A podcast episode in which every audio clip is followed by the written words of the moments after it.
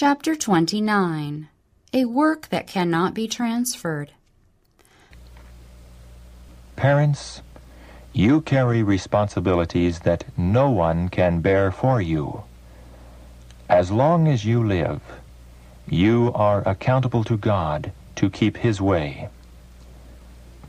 Parents who make the Word of God their guide and who realize how much their children depend upon them for the characters they form will set an example that it will be safe for their children to follow. Fathers and mothers are responsible for the health, the constitution, the development of the character of their children. No one else should be left to see to this work.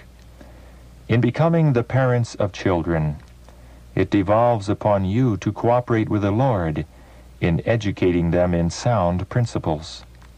How sad it is that many parents have cast off their God-given responsibility to their children and are willing that strangers should bear it for them. They are willing that others should labor for their children and relieve them of all burden in the matter. Many who are now bemoaning the waywardness of their children have only themselves to blame. Let these look to their Bibles and see what God enjoins upon them as parents and guardians. Let them take up their long neglected duties. They need to humble themselves and to repent before God for their neglect to follow His directions in the training of their children. They need to change their own course of action and to follow the Bible strictly and carefully as their guide and counselor. Oh, that the youth and children would give their hearts to Christ. What an army might then be raised up to win others to righteousness. But parents should not leave this work for the church to do alone. You roll vast responsibilities upon the preacher and hold him accountable for the souls of your children. But you do not sense your own responsibility as parents and as instructors.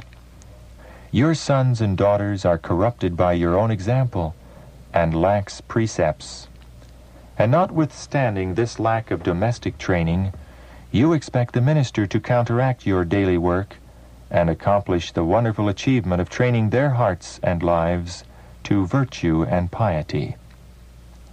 After the minister has done all he can do for the church by faithful, affectionate admonition, patient discipline, and fervent prayer to reclaim and save the soul, yet is not successful, the fathers and mothers often blame him because their children are not converted when it may be because of their own neglect. The burden rests with the parents, and will they take up the work that God has entrusted to them, and with fidelity perform it? Will they move onward and upward, working in a humble, patient, persevering way to reach the exalted standard themselves, and to bring their children up with them? Are not many fathers and mothers placing their responsibilities into others' hands? Do not many of them think that the minister should take the burden and see to it that their children are converted and that the seal of God is placed upon them? It is their privilege to help their children to obtain the knowledge which they may carry with them into the future life. But for some reason, many parents dislike to give their children religious instruction. They leave them to pick up in Sabbath school the knowledge they should impart concerning their responsibility to God. Such parents need to understand that God desires them to educate, discipline, and train their children, ever keeping before them the fact that they are forming characters for the present and the future life. Do not depend upon the teachers of the Sabbath school to do your work of training your children in the way they should go. The Sabbath school is a great blessing. It may help you in your work, but it can never take your place.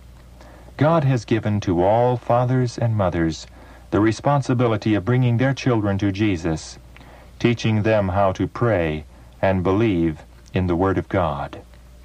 In the education of your children, lay not the grand truths of the Bible to one side, supposing that the Sabbath school and the minister will do your neglected work. The Bible is not too sacred and sublime to be opened daily and studied diligently. The truths of the Word of God are to be brought into contact with the supposed little things of life. If rightly regarded, they will brighten the common life, supplying motives for obedience and principles for the formation of a right character.